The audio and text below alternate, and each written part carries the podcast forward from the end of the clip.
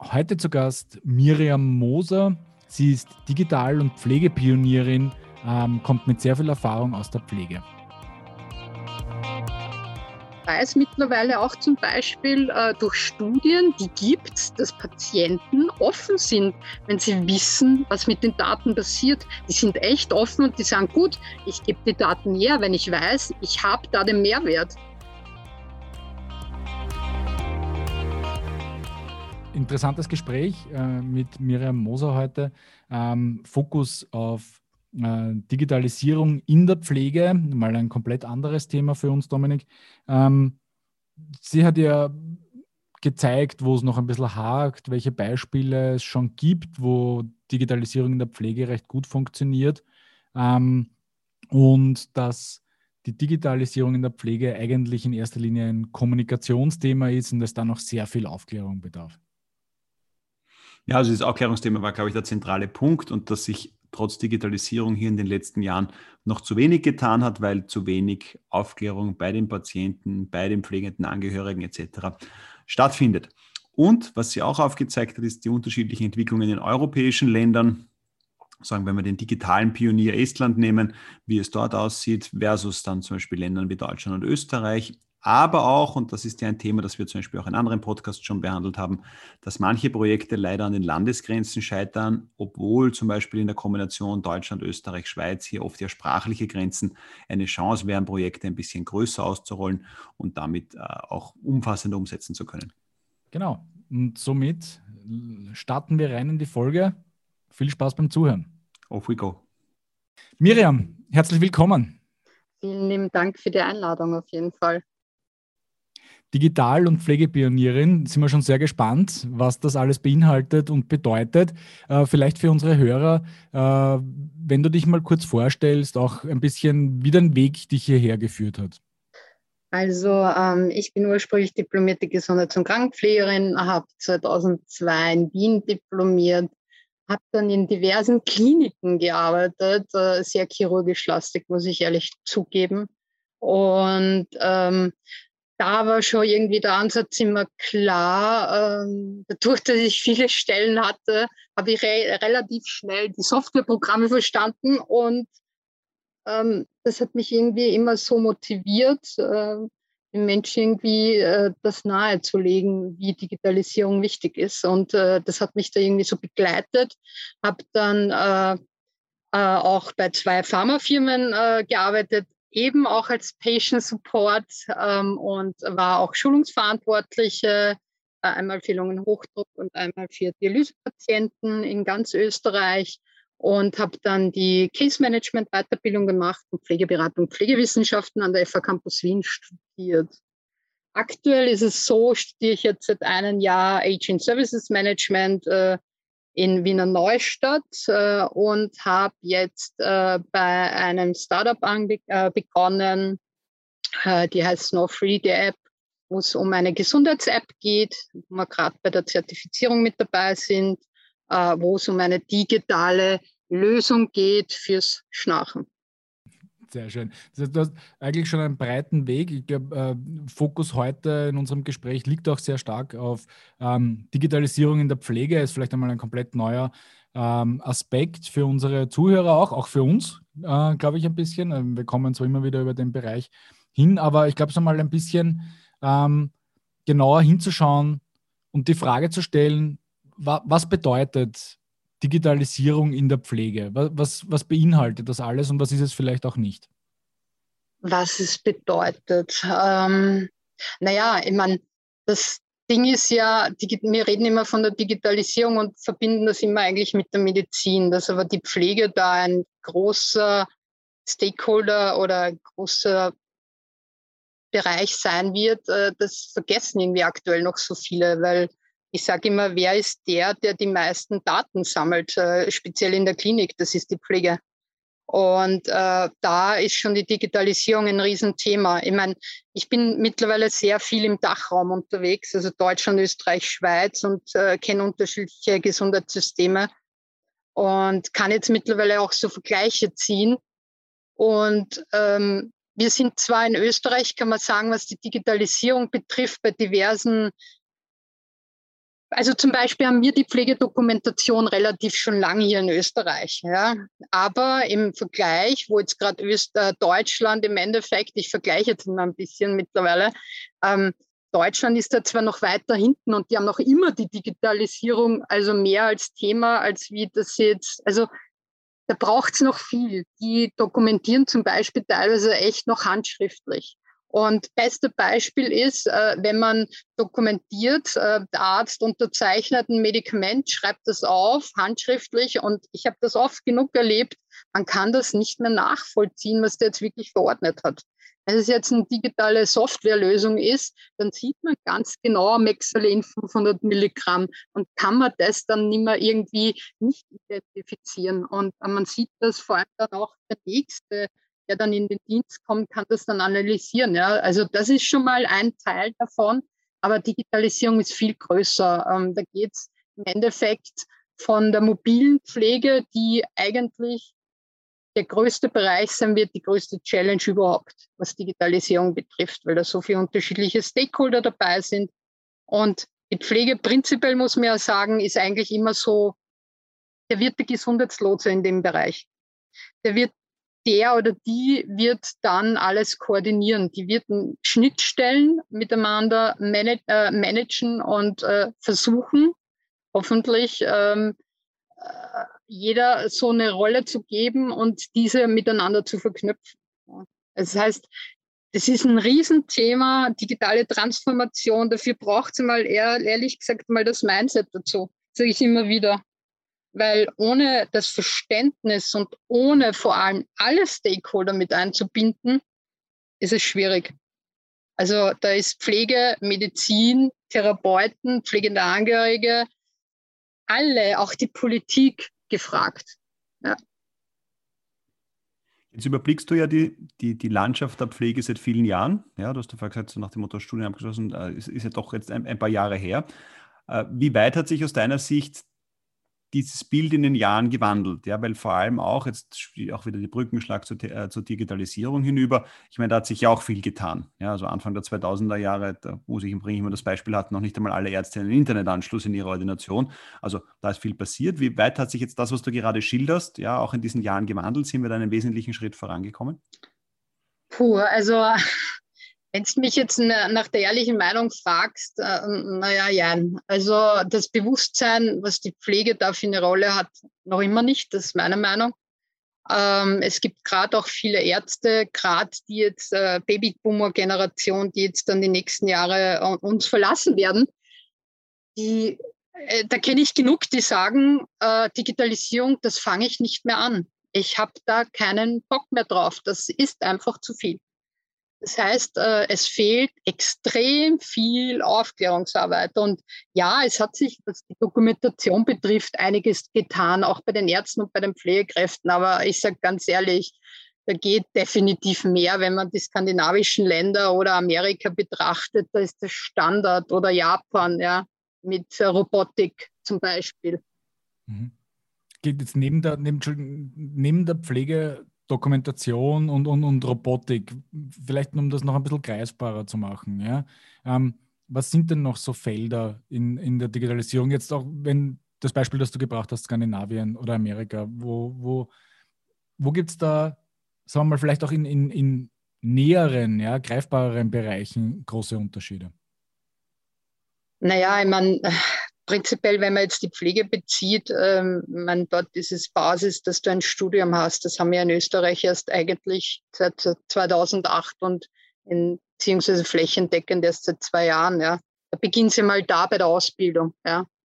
Und dementsprechend ist es so, dass dort die Verantwortung äh, von den Pflegekräften eine andere ist als wie in Österreich. In Österreich ist leider die Pflege dann noch immer so schwer, ich weiß gar nicht, wie man das nennen soll. Ich bin da halt definitiv anders. Also äh, die, die, die trauen sich da zu wenig. Ja? Und die kriegen auch zu wenig die Kompetenz, obwohl sie es hätten.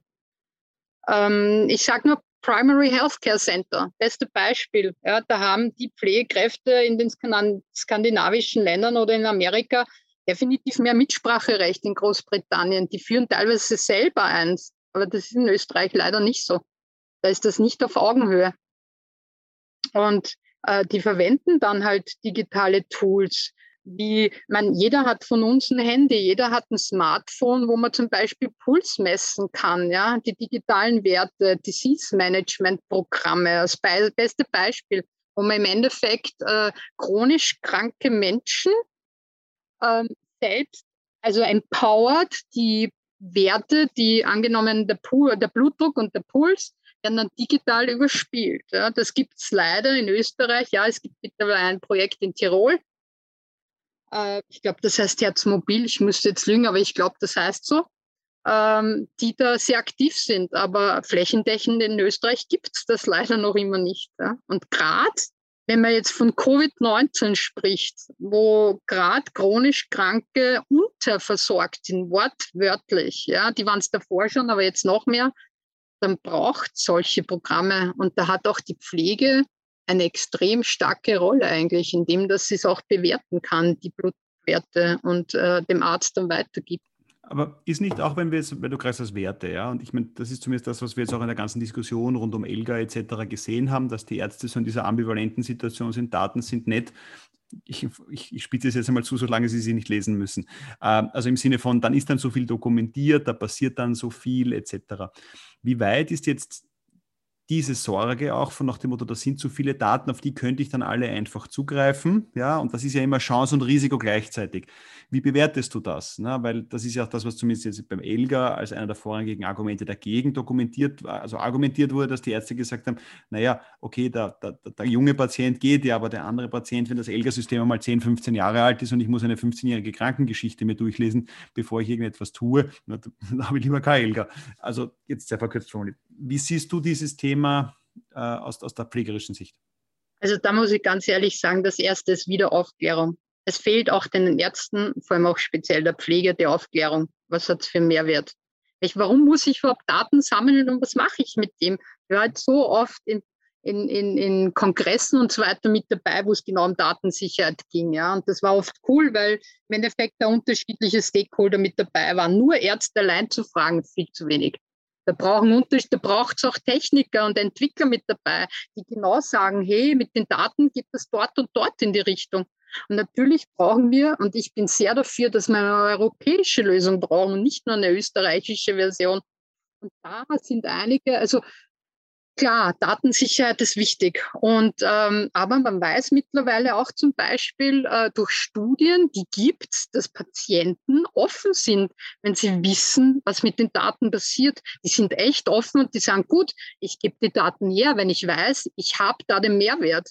Und im Endeffekt ist es dann, wenn wir das so weiterspielen, die künstliche Intelligenz ein Riesenthema, das maschinelle Lernen, dass dann die Daten gesammelt werden und im Endeffekt dann eigentlich der Arzt oder auch dann spätere Folge die Pflege oder die Therapeuten eine zusätzliche Beweislage haben. Und das wird zum Beispiel in, in Deutschland gibt es jetzt genug mittlerweile Unikliniken, die das verwenden, künstliche Intelligenz, gerade bei der Tumorbehandlung, wo dann steht, ja, die Treffwahrscheinlichkeit ist so und so hoch, ja, und das ist eine Zweitmeinung. Und ich bin der festen Überzeugung, das wird die Zukunft werden. Wir brauchen so viele Ärzte und Pflegekräfte gibt es nicht äh, auf Dauer, ja, und dementsprechend eine Zweitmeinung ist doch gut, ja, und die sind sogar teilweise treffsicherer, ja, weil die auch nicht mehr den Tunnelblick haben. Natürlich muss ein, ein Mensch da drüber blicken, aber es braucht, wie gesagt, die Aufklärung für den Patienten, aber auch fürs Gesundheitspersonal, ganz einfach. Hm. Gut, es ist ja, ich sage immer, da weit verbreitet und das diskutiere ich ja zum jetzigen Zeitpunkt gerne, wenn es um den grünen Pass geht und die Elga-Frage geht, dann stellt man ja fest, wer aller kein Elga-Zugang hat. Und dann fragt man die Leute, habt ihr parallel einen Facebook-Account, einen Instagram-Account, dann verwendet ihr Google, ja, dann sagen die alle natürlich, ja. Ähm, aber dort ist halt dieser Mehrwert, wie du sagst, na, klar kommuniziert. Ja, wenn ich halt mit Freunden kommunizieren will und ich habe kein WhatsApp, ist es halt schwierig, ja. Und, und im anderen Fall haben alle immer die Sorge, oh je, wenn meine Daten in Elga drinnen sind, dann vermuten immer alle, dass dann chronisch Kranke dann die ganze Welt, also das ist ja dieser skurrile Faktor eigentlich, ne? das ist dieses Vertrauen ähm, verhältnismäßig gering ist, ja, in, in einer Elga-Geschichte, weil jeder die Sorge hat, dass dann die eigene Gesundheit komplett transparent äh, Zugriff, also, zu, also, jeder zugreifen kann auf die, auf die Gesundheitsakten. Aber das liegt trotzdem wieder an der Aufklärung. Weiß wer wirklich, was die Elga ist? Genau. Nein. Und das ist ja genau das Thema. Ich bin ja immer sehr für Aufklärung. Ja. Ich komme aus der Beratungsschiene und für mich war immer, dass man muss so klar und deutlich wie möglich erklären, was hat es für einen Sinn. Und gerade für Präventionsprogramme wird die künstliche Intelligenz, maschinelles Lernen, der Algorithmus entscheidend sein. Der wird vieles verändern. Ja? Ähm, Bewusstsein auf der einen Seite und viel mehr Empowerment für die Patienten. Und da will man hin, auch wenn viele Angst davor haben.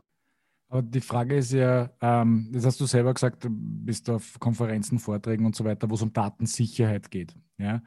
Ist es nicht vielleicht irgendwie so das Pferd von der falschen Seite aufzuzäumen, ja? weil man äh, eigentlich einmal drüber über den Nutzen sprechen sollte und einmal verstehen sollte, wer hat alles was davon und dass man natürlich selbst auch als Arzt, ja, jetzt nehmen wir das Beispiel, was der Dominik vorher genannt hat. Ja. Wenn ich mir jetzt einmal eine halbe Stunde Anamnese von einem Patienten durchlesen muss, ja, bevor ich überhaupt irgendwas anfangen kann, ist meine Zeit schon wieder vorbei, ja, die ich eigentlich schon mit zehn Patienten nicht verbringen müssen.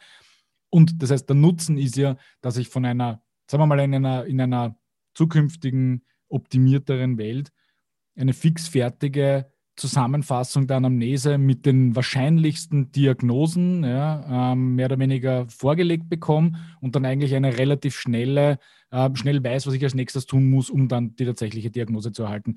Also diese nutzenbasierte Aufklärung, ja, vielleicht einmal in den Vordergrund zu stellen, bevor ich die ganze Zeit nur über Datensicherheit rede.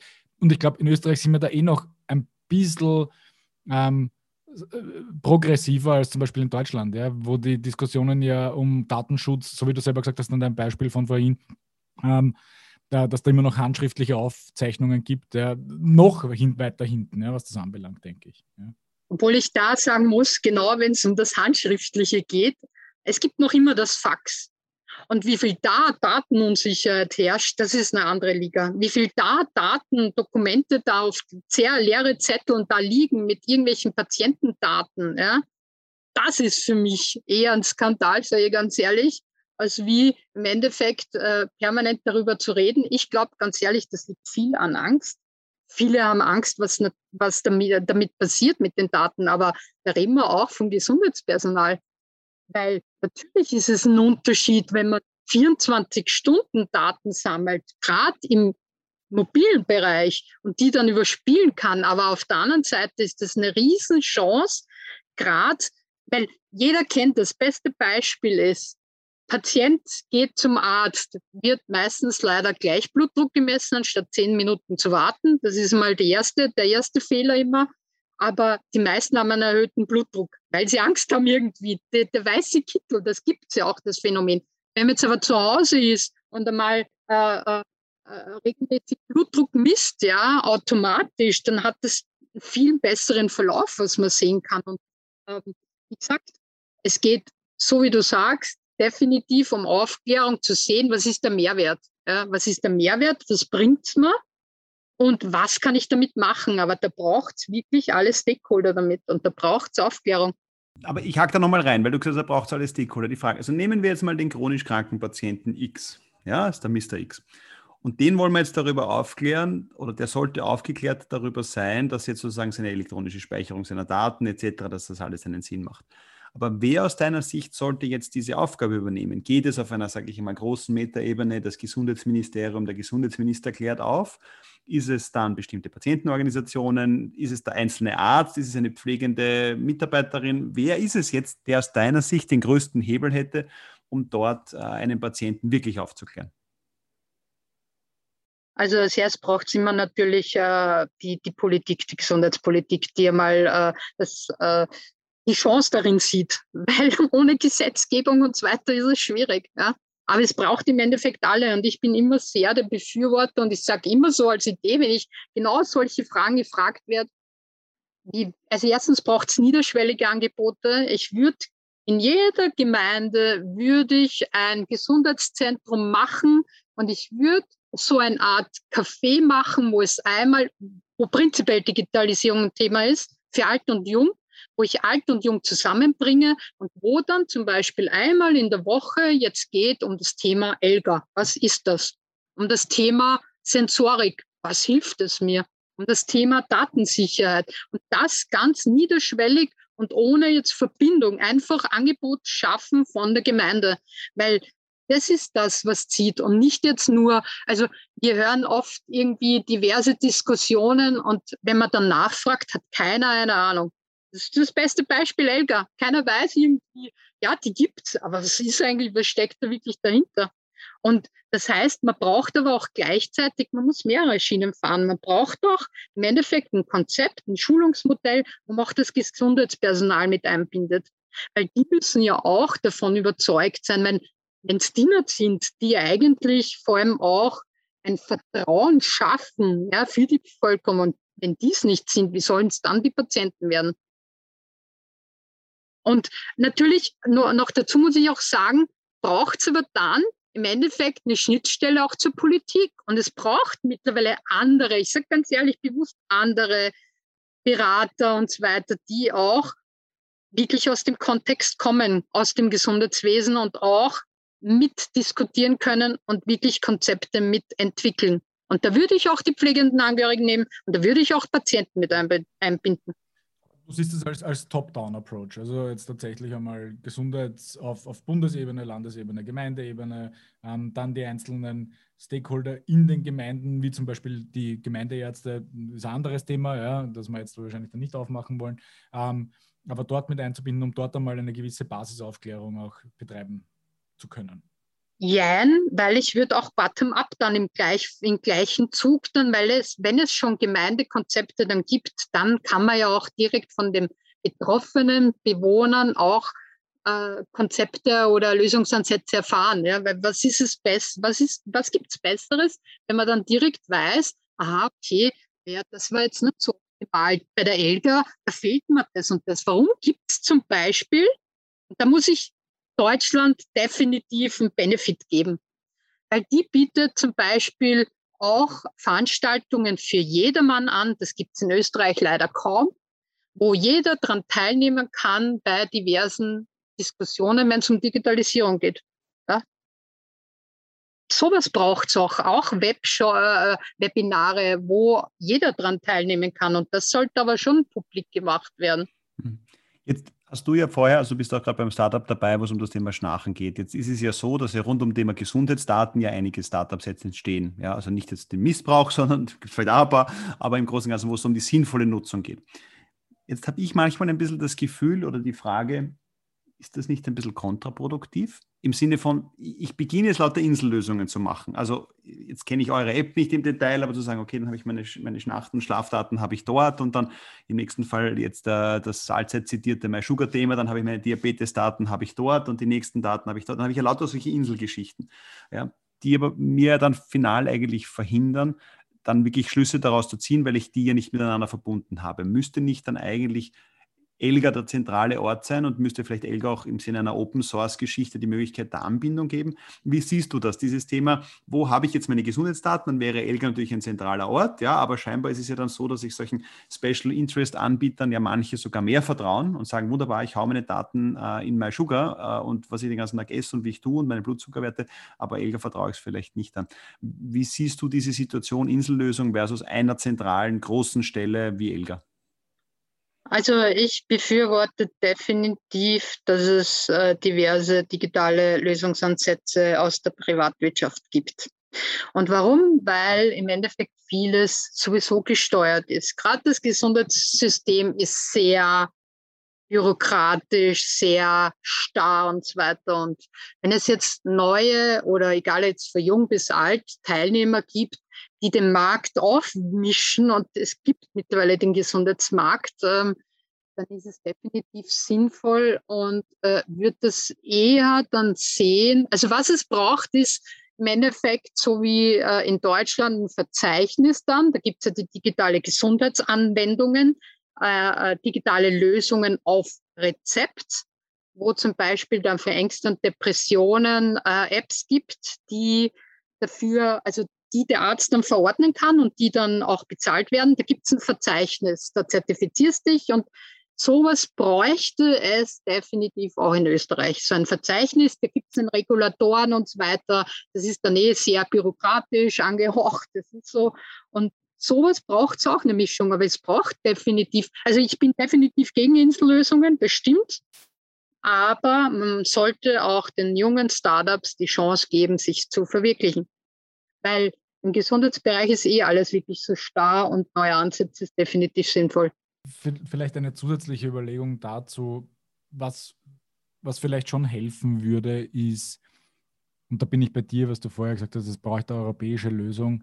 Ähm, vielleicht braucht es auch sogar eine darüber hinausgehende internationale Lösung über eine Standardisierung von der Speicherung von Daten, ja, also Datenformate, Datenmodelle, ja, wie man bestimmte Daten speichert, weil wenn du jetzt nur Insellösungen hast und diese Daten nirgends zusammenfließen können, um sie dann eben auch entsprechend übergreifend zu interpretieren, ja, ähm, braucht man einfach eine gewisse Normalisierung der Daten, glaube ich. Ja. Und, und ich glaube, das wäre etwas, wo ich zu wenig Einblick jetzt habe, ja, vielleicht weißt du da mehr, ähm, dass solche Initiativen vielleicht auch auf europäischer Ebene schon gibt, diese Daten irgendwo zu normalisieren, damit auch die Startups, die, die definitiv hilfreich sind, da innovative Lösungen zu bringen, ähm, halt aber auch entsprechend Schnittstellen bieten können zu anderen Systemen, ja, die die Ärzte dann wiederum verwenden können. Ähm, wie gesagt, also Euro europäisch wird viel diskutiert, ja, aber man merkt halt so, die Umsetzung seit 2018 hat sich da gefühlt irgendwie wieder wenig getan. Und jedes Land schafft dann doch ihre Eigenheiten. Und es ist halt so, vergleich mal Estland, das schon jahrzehntelang digital ist, das Vorzeigebeispiel für Europa ist. Spanien sogar digitaler ist als wie Österreich. Ähm, ich sage aber immer, warum lernen wir auch nicht von den anderen Ländern? Wir sind immer so, äh, wir brauchen eine Lösung, wir müssen eine Lösung kreieren. Warum ist es nicht möglich, dass wir irgendwie den Datenaustausch schaffen? Gerade bei Covid hat ja gezeigt, man ist ja auch irgendwie abhängig von den anderen Ländern. Und das war ja eigentlich die erste Chance dafür, dass man Daten abgleicht. Aber ich, ich sage ganz ehrlich, sowas mit, mit äh, Datenschutz und Datensicherheit, da bin ich jetzt auch noch zu involviert. Ich bin jetzt keine Technikerin. Ich bin eigentlich, oder eigentlich bin die Generalistin im Digitalisierungsbereich. Ja. Ich habe von überall einen Einblick und äh, aber äh, auch Datenbeauftragte sind sich nicht immer so einig, was das betrifft. Ja. Da fragst den, der eine meint das, der andere das. Ja. Aber klar, es wäre sinnvoll, wenn es definitiv ein Verzeichnis gibt, sogar wirklich, sagen wir mal, ein europäisches, weil das hebt auch den Standort Europa. Es gibt mittlerweile, man weiß ja, Amazon und Google wollen in die Gesundheitsbranche, sie wollen nicht, sie sind schon da. Und dementsprechend brauchen wir umso mehr eine Einheit, was Europa betrifft. Jetzt hast du ja vorher über dieses Thema Patient Support Programme seitens der Industrie gesprochen. Ja, und jetzt behaupte ich einmal, das ist nicht, nicht frech gemeint, aber im Großen und Ganzen die, die pharmazeutische Industrie hätte ja auch bestimmte finanzielle Möglichkeiten, hier die Projekte aufzusetzen. Aber, zumindest meine Wahrnehmung, und da würde mich deine Meinung interessieren, enden auch sehr viele von den pharmazeutischen Projekten an der Landesgrenze. Ja, und wir hatten ja äh, mit der Martina Hagspiel einen Podcast, an dieser Stelle ein kurzer Verweis auf die andere Episode äh, von den Kurvenkratzern, die gesagt hat, es ist eigentlich interessant, dass diese Projekte an geografischen Grenzen scheitern und oft nicht zumindest in sprachlichen Regionen gedacht werden. Also dass Beispiel jetzt Patient Support Programme auch sowohl physisch als auch digital ähm, dann nicht als Deutschland, Österreich, Schweiz-Konzept ähm, gedacht werden. Wie ist dort deine Erfahrungswerte? Also wie weit sind jetzt wirklich jetzt von der Industrie gesteuert? Also wirklich Fokus Industrie, pharmazeutische Industrie macht Programme, jetzt digital oder vielleicht auch nicht, ja, aber dieses Thema, es geht um die Pflege, es geht um Patient Support, wie weit findet das über Landesgrenzen hinaus statt? Weil du auch gesagt hast zum Thema, du bist Deutschland, Österreich, Schweiz unterwegs. Wie ist dort dein Blick von oben drauf mit dem Fokus aber Industrieinitiativen? Leider gibt es die nicht. Ich muss ganz ehrlich sagen, sie gibt es nicht. Also zumindest wüsste ich nichts davon. Das ist ja genau das Traurige. Ähm, ich werde oft gefragt, zum Beispiel, weil ich aus Österreich bin und weil ich in Österreich wohne, warum ich mich auch sehr mit der deutschen Thematik beschäftige. Ja, warum? Weil es interessant ist und weil man profitieren kann. Und wenn die Transparenz da ist, dann ist es doch sinnvoll, wenn man auch austauschen kann. Ich bin sehr aktiv auf LinkedIn und das ist ja auch ähm, so mein, mein, also mittlerweile sage ich auch, ich bin der Bloggerin, äh, ich habe viele Follower und das sind viele aus Deutschland, Österreich, Schweiz, aber auch international, ja. Und die befürworten das im Endeffekt ja auch, ja. Die profitieren ja die Beiträge, was sie lesen. Aber es gibt das irgendwie nicht.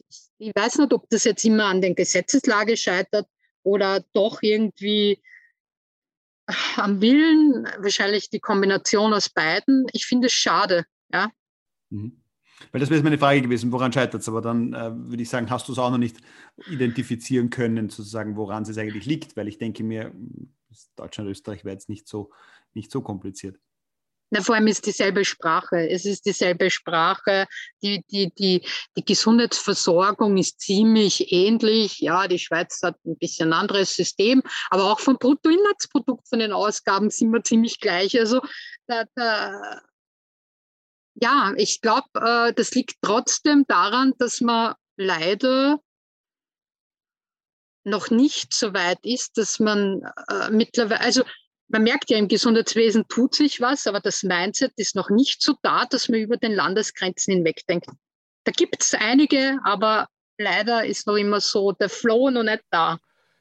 Jetzt, äh, wo, wo siehst du denn schon Modelle, die zumindest im Ansatz recht gut in eine Richtung gehen? Nicht jetzt unbedingt offen, offensichtlich landesgrenzenübergreifend, aber vielleicht was du auch in Deutschland siehst, was du in Österreich siehst, wo man wirklich sagt, wo funktioniert das jetzt konkret auf die Pflege bezogen schon, schon ganz gut oder die Überlegungen gehen in die richtige Richtung?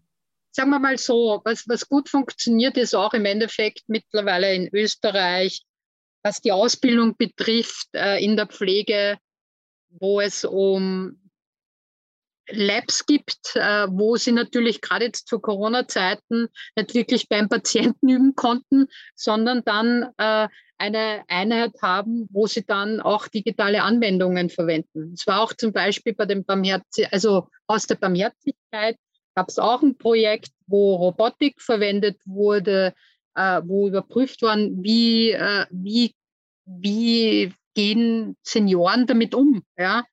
Das war aber mehr zum Aktivieren zum Beispiel. Wir reden jetzt nicht immer, wie viele glauben, der Roboter pflegt einen. Nein, der unterstützt einfach zur Unterhaltung, der aktiviert die Menschen. Ja?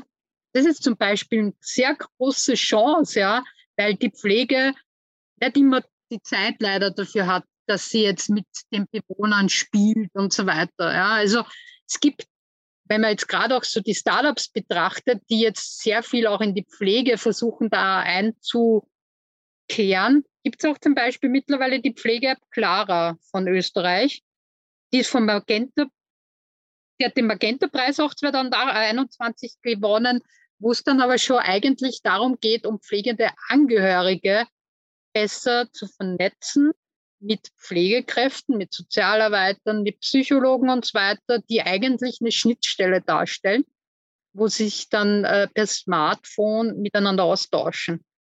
Und ich sage, alle digitalen, also ich bin immer der Befürworter, ich sage, wenn man was entwickelt, dann ist es wichtig, dass auch die Betroffenen mit dabei sind, zumindest. Ja? Dass auch Pflegekräfte bei diversen digitalen Tools, wenn man was entwickelt, mit dabei sind, weil die sind die, die es dann anwenden. Ja? Und wenn man dann das zu spät macht, merkt man dann den Erfolg, weil die damit nichts anfangen können. Und ich sage immer, das beste Produkt ist dann nur so gut, wenn der Support genauso gut ist. Gerade im Pflegebereich.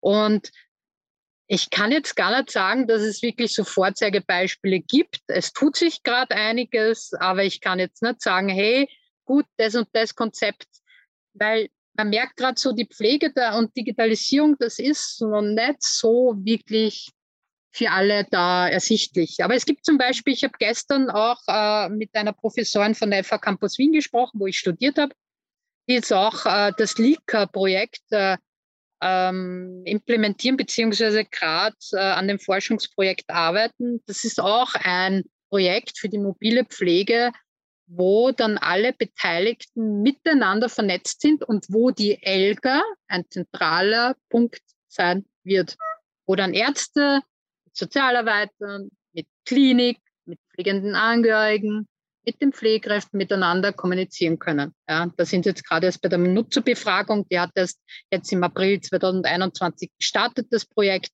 Aber zum Beispiel ist das ein wirklicher Leuchtturm, weil die Pflege ist der Vorreiter in Österreich, weil die Ärzte, wenn man jetzt vergleicht, äh, ohne dass ich die jetzt äh, irgendwie äh, schlecht rede oder so, das kommt jetzt von der Pflege und nicht von der Ärzteschaft. Und das ist schon mal, und sogar die Ärztekammer ist mit dabei. Also finde ich das wirklich eine sensationelle Situation. Gut. Vielleicht, vielleicht noch so ein bisschen zum, zum, zum, zum Abschluss der, der Ausblick. Ja? Ähm, was erwartest du dir, dass sich jetzt, dass jetzt relativ rasch auf uns oder beziehungsweise auf diesen Bereich Pflege und Digitalisierung zukommen wird? Ja? Ähm, wo, wo denkst du, dass die nächsten Dinge sich bewegen werden? Wo sie sich bewegen werden. Ähm, ich hoffe äh, definitiv, dass die Pflege ein bisschen mehr in Erscheinung tritt, ähm, dass nicht nur das Klatschen allein hilft, sondern dass die Pflege mehr kann, als viele vermuten. Dass die Pflege ein wirklicher Lotse wird in dem gesamten Gesundheitssystem, was es ja eigentlich indirekt ist, aber nie so wirklich gezeigt wird. Und dass die auch mitentscheiden kann bei digitalen Lösungen und dass die dann aktiv mitwirken kann und auch schauen kann, dass da alle mitbeteiligt sind, ja, dass alle Stakeholder zufrieden sind. Und natürlich, ich sage auch immer, ganz ehrlich, ähm, die Pflege, es gibt immer mehr Pflege, Pflegepersonalmangel und wir müssen schauen, und da hilft schon die Digitalisierung, da bin ich felsenfest davon überzeugt, die Generation Z, die ist mit der Digitalisierung aufgewachsen. Und das ist eine Chance, zu zeigen, die Pflege kann auch digitaler sein. Und da braucht es viel mehr. Es braucht viel mehr das Standing. Die Pflege kann das. Also das ist so. Und, und äh, äh die Entwicklungen, die werden voranschreiten. Das ist so. Egal ob Sensorik, Robotik, äh, künstliche Intelligenz und so weiter ist. Aber es braucht doch vor allem die Nutzerfreundlichkeit. Egal, wer was produziert, die Nutzerfreundlichkeit muss für den Patienten, muss fürs Gesundheitspersonal und speziell auch für die Pflege da sein. Und der Mehrwert muss erkennbar sein. Wunderbar. Ja, ich glaube, mehr gibt es dazu momentan noch nicht zu sagen. Ich glaube, das ist ein schöner Abschluss. Ja. Ähm, Miriam, vielen Dank. Ja, wir werden weiter, vor allem auf LinkedIn, glaube ich, kann man sehr gut beobachten in die Unterhaltungen und Diskussionen, an denen du teilnimmst, beziehungsweise die du lostrittst. Ähm, ich glaube, es lohnt sich da mal vorbeizuschauen und da ein bisschen dran teilzunehmen.